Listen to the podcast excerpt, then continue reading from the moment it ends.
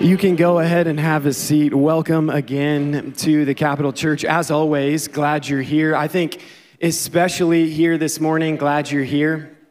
Uh, there could have been easy reason to not be here, so uh, good job in, in coming through the snow and, and through the slippery weather, all that. Um, I, hope you show up here. Uh, with a 2023 that's going incredibly well, but I, but I always feel like uh, one of the things I want to kind of put before us pretty often is that uh, this is an okay place for you to be if 2023 is not going well. I think if you've had a great week, uh, you can come here and be yourself and celebrate a great week. I think if you've had a bad week, this is still a safe place for you to come and just be who you are. Uh, I feel like uh, God has some powerful things that He wants to do in your life, regardless of where you come from and what your story is as you come in here. But I also think that God can't powerfully move in the lives of people that we pretend to be. And so this is a safe place uh, for you because I think God values you and loves you right where you're at. And so we as a church value you and love you right where, right where you're at. And, and we want really good things for you. Uh, we want a life uh, that is full of joy and peace and contentment and satisfaction. We want a lot for you. And so, uh, whatever you need to be, uh, to feel comfortable sitting in here, just, just feel free to be yourself. Feel free to have the week that you've had and come here as you are. Uh, we want, as I've said, the best for you. And so that's led us to start this month of January in a habits series. One of the things that I think is true for a lot of us is a lot of us walk in here uh, having thought through already this year who we are, what's true of us, and some of us have even gone a step further to figure out who we want to be and what we want to be true of us. And one of the things that I know is if we want different outcomes in our lives, we're gonna have to change up some habits to create outcomes. And so we're talking about habits through the month of January. Uh, James Clear is an author of the number one New York Times best-selling book, Atomic Habits, and he says this that I think is incredibly insightful and important. He says, Your outcomes are a lagging measure of your habits. Outcomes trail your habits. He goes on to say, things like your net worth are a lagging measure of your financial habits. Your weight is a lagging measure of your eating habits. Your knowledge is a lagging measure of your learning habits. Your clutter is a lagging measure of your cleaning habits. You get what you repeat. And then he says this that I think is maybe the most important line in his book. He says, You do not rise to the level of your goals, you fall to the level of your habits. Outcomes trail habits. And if that's true, I think it's helpful for us to not only think about who we want to be, but to think about outcomes we want to be true in our life. And if we want that, then we've got to figure out the habits done consistently that are going to create the outcomes that we want in our life. Uh, I'm convinced that healthy habits will lead to great effects in your life. This series is designed to talk about some spiritual habits because we want spiritual outcomes in your life.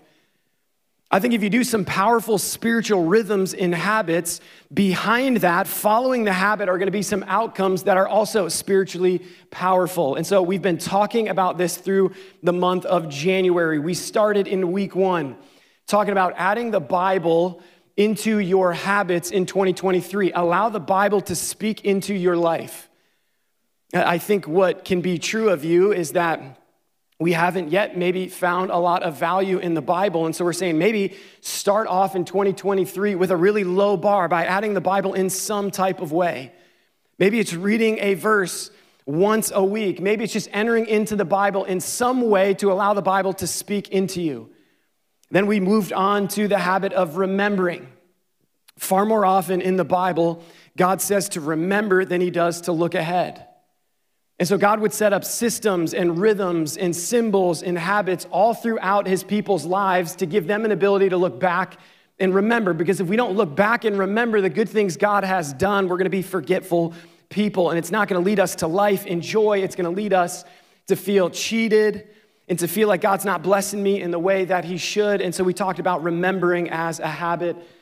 And then this week, we're going to move on to our third of four. So if you have a Bible and you're interested in following along, this is a great time to grab it and turn to Proverbs chapter 18. If you're unsure where Proverbs is, Uh, you can just open up your Bible into the middle. If you do a good job at picking the middle, uh, I think you'll be in Psalms and then you just go forward a little bit. If you want to pull out a phone, feel free to do that. If you're interested in following along, Proverbs 18 is where we're going to start. Uh, if you're an overachiever and like everything planned out, we're also going to touch James 3. If you're interested in going there, uh, you can definitely do that. Now, l- let me talk a little bit about what I know about you. Uh, I, I, know some in the room. I maybe even know a lot in the room. I don't know everybody, but I still feel confident saying, let me, let me talk about what I know about you. We as humans spend roughly 70 to 80% of our waking life in some form of communication. 70 to 80% of the time we are not sleeping, we're in some form of communication. And 30% of our waking life is spent physically talking which equals about four hours every single day we're talking. That's average. Uh, some of us considerably more, some of us considerably less, but we average about four hours across the room physically talking. That does not account for texting, social media comments or DMs, emailing, creating and sharing reels and TikToks. This we're just simply talking about using words in conversation over four hours. And so, so much of our life is spent in some form of communication. It should not surprise us that God, in His wisdom and sovereignty, is going to have some things to say about our communication. If we are in communication unendingly for the rest of our lives, I think it's going to be helpful to take a look at what God has to say about communication because I think on the other side of this, a lot of us may find a habit that will not only lead us into something better, I think it will also lead the people around us into something better.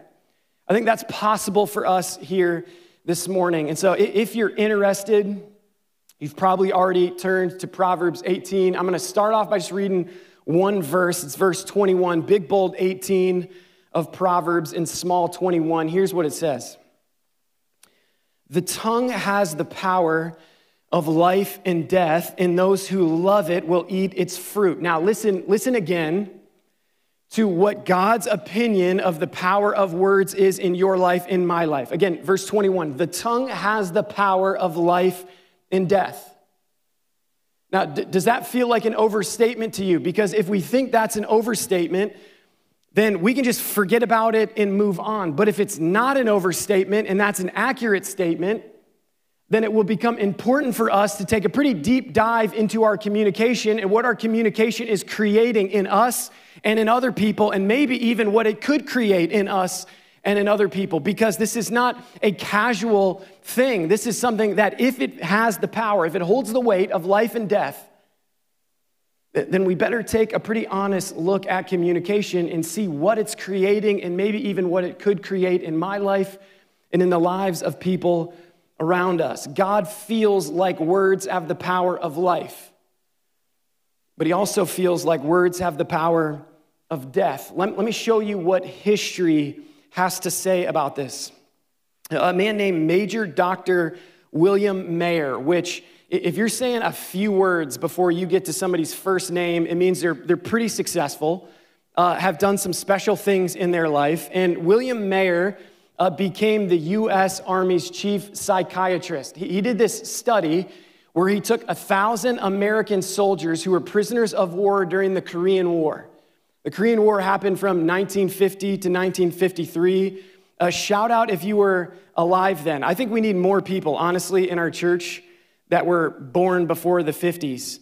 Uh, a lot of us, it's like born in the 90s or later, which is a great thing. Uh, but a special welcome to you if you're like, oh, I remember the Korean War. Uh, glad that you're here. Uh, th- this guy took a look at 1,000 POW prisoners in the Korean War in these camps for about three years. Uh, what he found was fascinating. These camps initially were considered highly unusual but not cruel. In fact, uniquely, these camps uh, the, the, American soldiers in them had plenty of food, uh, they had plenty of water, they actually had pretty impressive. Uh, like huts for them to live in. They were warm, they were out of the elements, they were sheltered. So initially, it seemed like a pretty luxurious place to live, and they weren't physically tortured hardly at all. In fact, fewer cases of physical abuse were reported in North Korean POW camps than any prison camps in any major military conflict in history. So, like, if you're gonna be a POW somewhere, from the outside, the best place for you to be was gonna be in North Korea because they gave you tons of food, they gave you a great place to live, and they didn't put their hands on you. What else made this highly unusual as a camp was they, they didn't keep prisoners in with barbed wire. They didn't have high concrete walls. In fact, they didn't even have armed guards trying to keep prisoners in. And what's unusual first is that they didn't try to keep prisoners in. But what else, what else is unusual is that they have no record of any American prisoner trying to escape.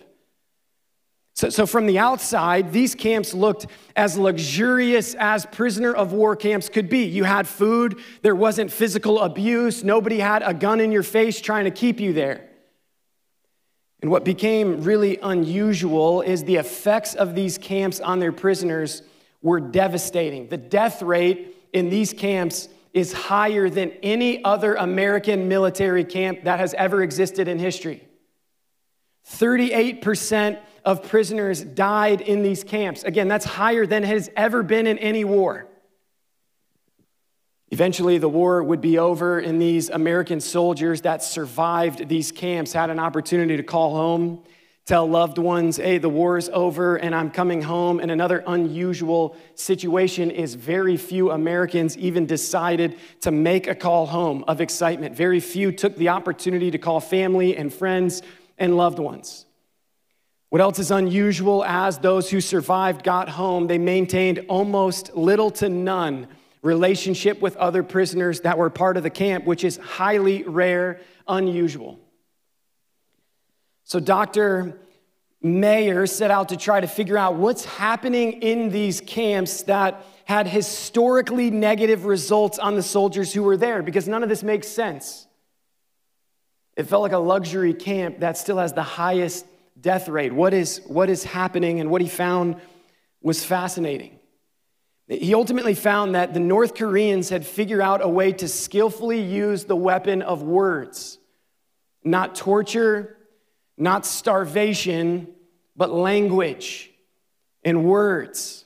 It became common for soldiers to come into their houses during uh, these camp times that they would come in they would very casually, without much energy and passion, grab a blanket from their bed. They would walk themselves into the corner of their room. They would put a blanket over their head, and commonly within two days, that prisoner would die with no medical excuse, justification, or explanation. These prisoners were dying in such high rates, and they couldn't medically figure out what was going on. So the soldiers started calling this give up itis because they're watching soldiers just so dejected give up on life with no hope and die without any medical explanation. It became known as marasmus, which is described as having no resistance or hope. The most devastating weapon ever used in POW camps in history is not a physical weapon, but a mental weapon, a vocal weapon.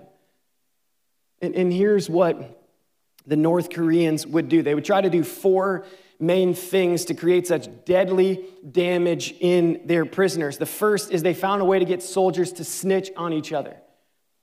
But what's interesting is they would get soldiers to tell of broken rules from other soldiers, but they would never actually enter in and punish anybody. Because their goal was not to stop prisoners from doing wrong things, their goal was to create division among themselves. So, if they could highly reward snitching, then what would continue to unravel and gain momentum was soldiers not liking other soldiers, Americans not liking other Americans in their hut. So, they highly rewarded snitching and didn't punish anybody at any time.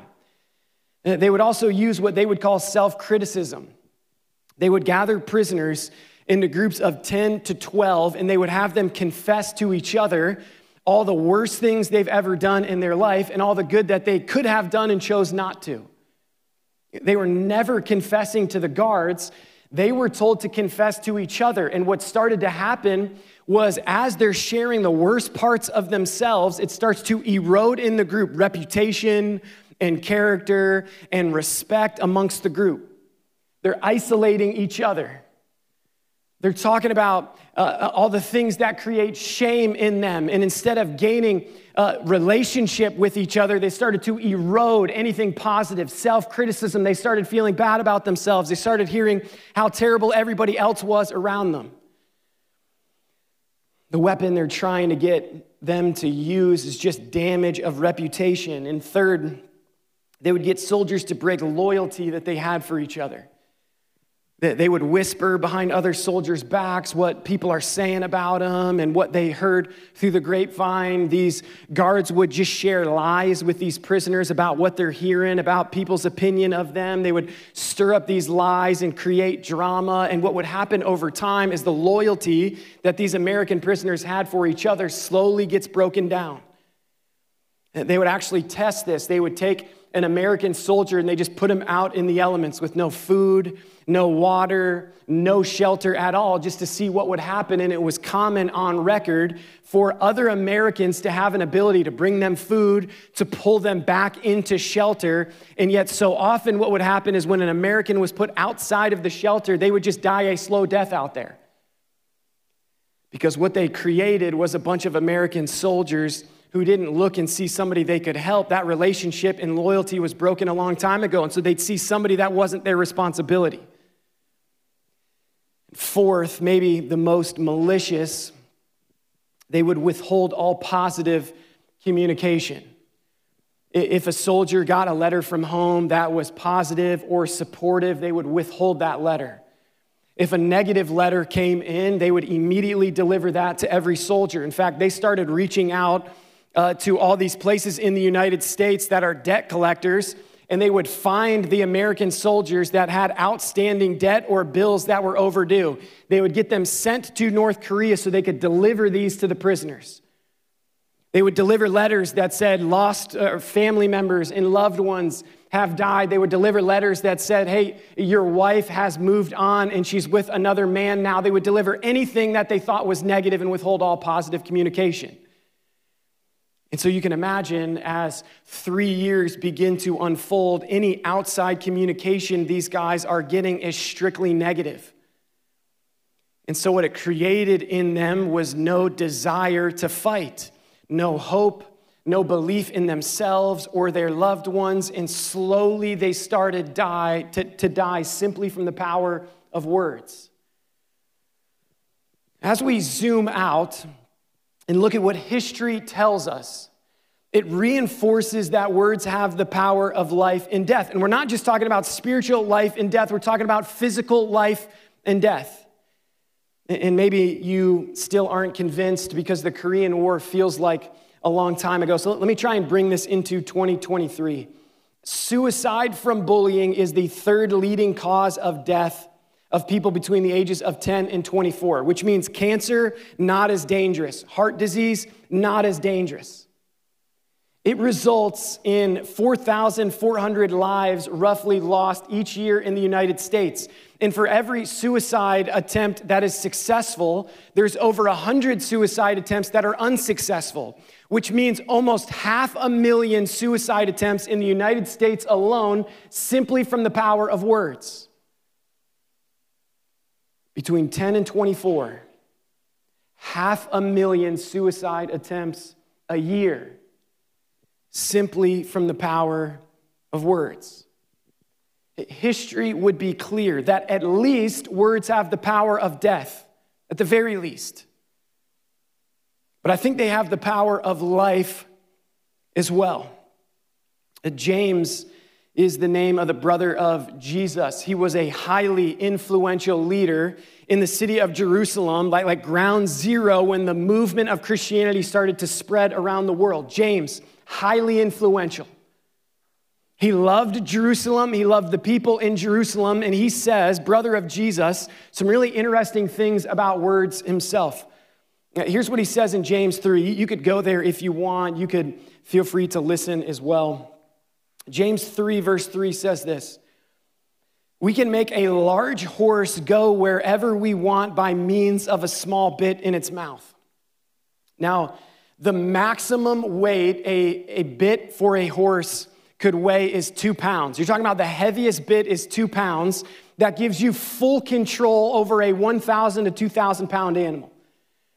I do not have a lot of history with riding horses. I'm from the suburbs. I don't even think I know somebody with horses. Although, when I think of horses, I immediately get the image of a girl I went to high school with.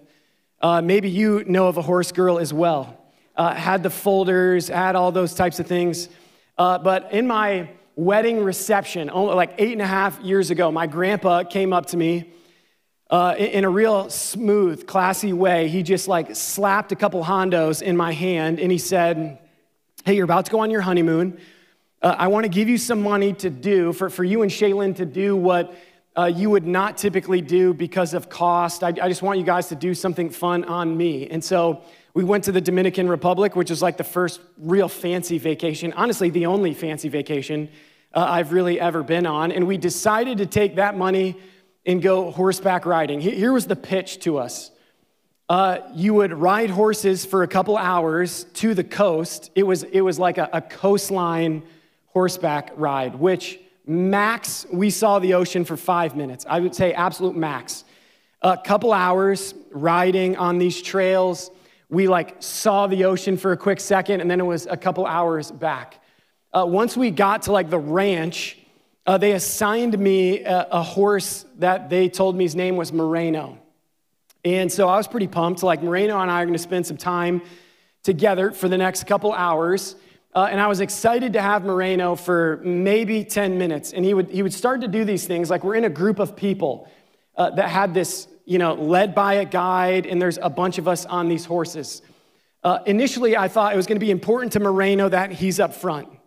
And so he would start up front and then eh, somehow he would like lose focus or something, and we would slowly start to drift back, and all these other horses would start to pass us. And then once we were in the back, uh, he would get frustrated to be in the back, and so he'd start barging his way up to the front. And what would happen is these other horses are starting to get mad at him, snapping at him.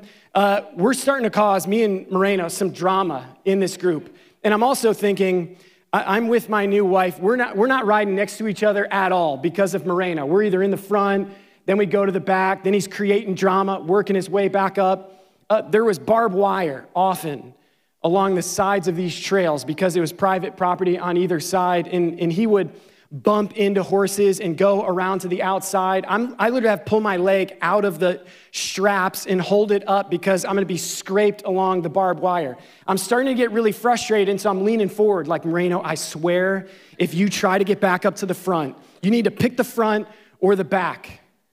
I'm getting very frustrated.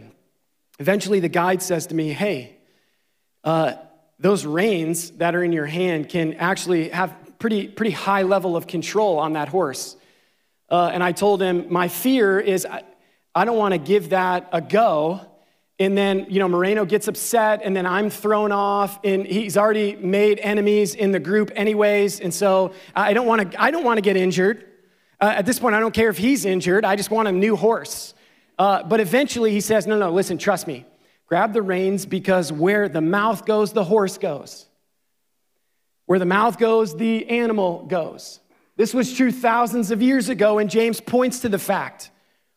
Where the mouth goes, the animal goes. There's power in where the mouth goes. He, he continues in verse 4 And a small rudder makes a huge ship turn wherever the pilot chooses to go, even though the winds are strong.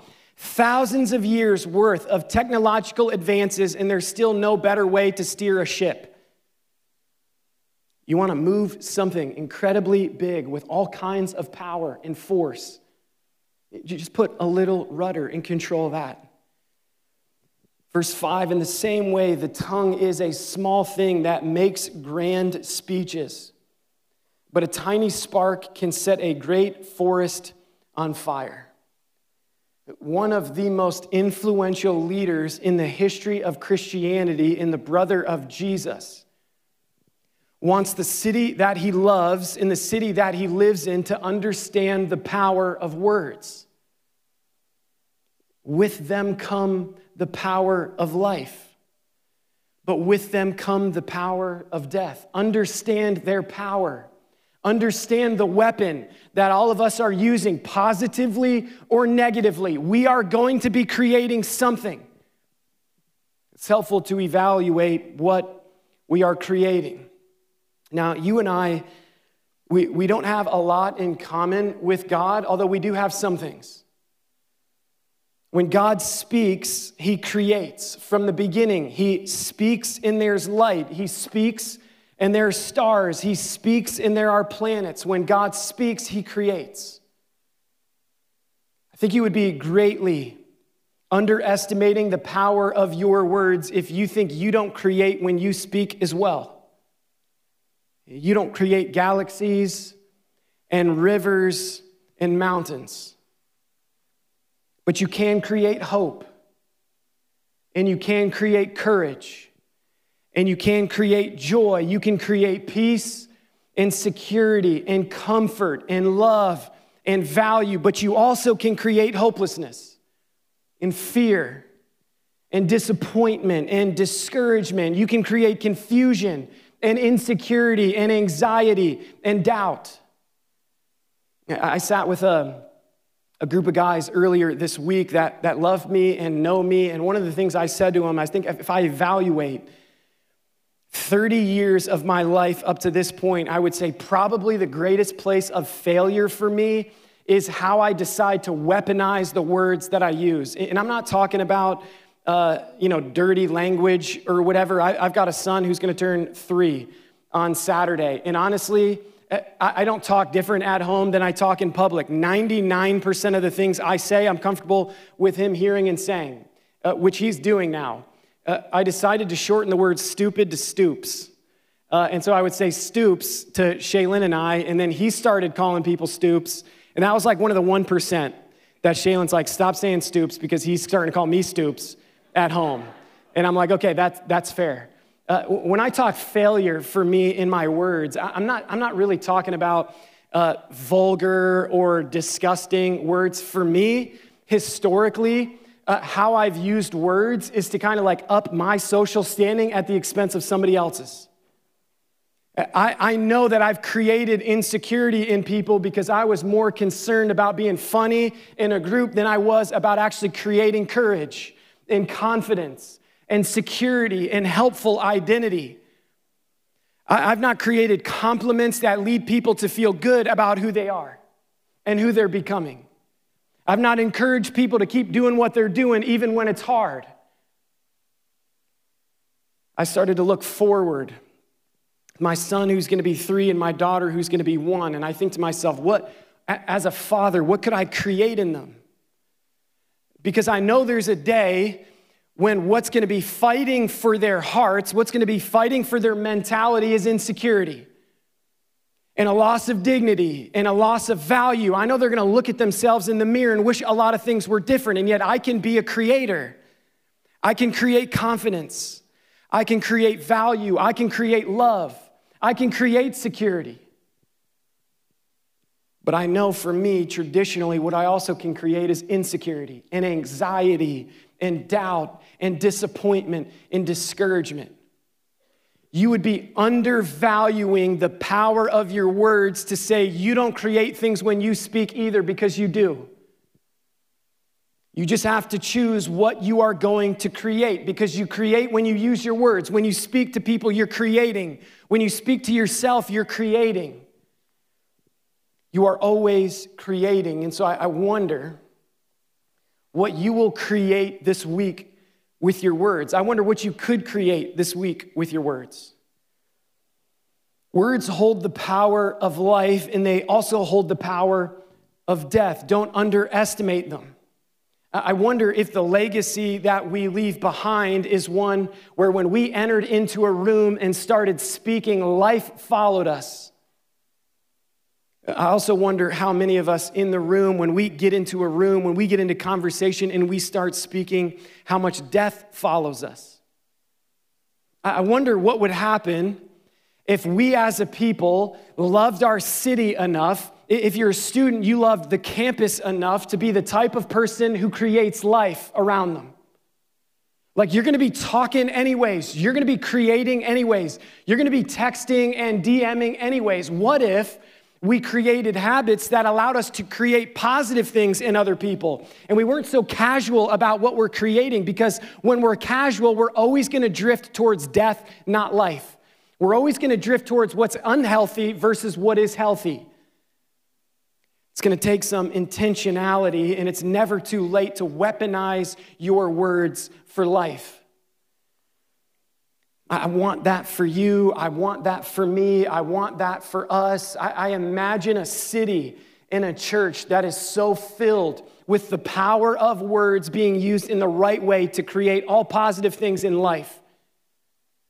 That's what I want for me. That's what I want for you. Imagine what would happen if we spent some intentional time, maybe on a daily basis, maybe on a weekly basis, to just try and weaponize our words to bring life. What would happen if you got up and maybe once a week you wrote a note to somebody just to try and bring encouragement, to try to bring courage, to try to bring confidence, to try to bring security, to try to allow them to not have to perform in relationships? To remind them that they, they don't have to perform in Christianity. You don't have to perform to belong here. You can come as you are. What if we started using our words? What if we started writing notes to create life, not to bring death? What if, as we scrolled our social media and looked at comments, we just saw people trying to extend life, not trying to strip it down and bring death? I've noticed as an Ohio State football fan, live or die, I will bleed Ohio State football. Check me on that. We talk about it enough here if you've come regularly. We talk about it enough. Uh, pretty tough end to the season. Uh, and out of curiosity, I went on Noah Ruggles' Instagram account a couple hours after the game, and I found what you would imagine a whole bunch of people who don't understand the power of their words who don't think Instagram comments actually hold with it the power of life and death. I found people who get emotional and start weaponizing their words, not understanding that can bring a whole lot of confidence in joy, in peace. But it also can bring great despair and discouragement. What would happen if you found a habit of weaponizing your words to bring life? What would happen if you took time, maybe every morning, to think about somebody that could use a text message, short but powerful? What happen if you walked around every day with your eyes up on somebody who needs your words? Something you can compliment, something you can draw their attention to, some reasons that you can thank somebody. I don't know what the habit needs to look like for you. Uh, but one of the things that, that I wanted to do, I, I had hundreds of these cards in our office. And I, I felt like at one point in my life, I wanted to get into the habit of just bringing life to people because I'm not great with my words and I drift into failure. And I wanted to be intentional and create habits knowing that outcomes follow habits. I want to create positive habits knowing positive outcomes are going to happen. And so I brought this morning hundreds of these cards. Uh, for some of you, th- this wasn't very intentional. It has our logo on the back. That might not be the best card for you to take, but I want to say that you want to take a stack of these cards and just think, man, who can I over time write a bunch of notes to? Uh, who needs a note this week? I just want to write it and give it to them and say, hey, keep going. I see you. I value you. I think you're doing great, and I'm behind you. I support you. We have hundreds of cards out on the Connect table, and, and I don't care how many are taken or not taken. What I do care is that we as a church and as a city start to understand the power of our words and start to step into life in them. Because it's too short to say, man, that they hold the power of life and death. It's too short to just understand that. We need to take it a step further and say, now, how am I going to weaponize this for good? How am I going to weaponize this for life. I don't know what this habit needs to look like for you, but I would encourage you to, to figure it out, to evaluate it. And, and maybe it's to take a stack of cards, maybe it's to think of a different way to bring life and encouragement through the power of your words that makes sense for you and your station of life with what you have going on. I don't know what it is, but I know that our words, whether we like it or not, whether we talk a little bit or we talk a lot, our words have the power of life and death. You get to choose what you create in your life and in the lives of everybody around you. Let me pray for us. Father, you, you know how much failure in my life and in my story could be attributed to the misuse of the power of words. You know, there are times I've, I've tried to create something in me, I've tried to create something in a group by misusing words. I, I, I want to confess that. I want to ask for forgiveness in that. I, I want to rest in grace in that and just continue to move on and use them for life more today than I did yesterday. God, I ask what you do in our city, in our church, in our college students at Ohio State. I ask what you do is create a movement of words being weaponized to bring life, weaponized to bring joy and confidence, not insecurity, to bring health, not anxiety and doubt. I ask that we have our eyes on who needs words ask that people come to mind that could use a text message, that could use a card, that could use a compliment, that could use confidence. God, we need your spirit to lead us to a place to use these in the right time, in the right place, and with the right words. We need your power. We need your grace as we continue to fail and as we continue to stumble forward in a desire to weaponize these in the right way. We love you. We're thankful for Jesus, and it's in his name that we pray. Amen.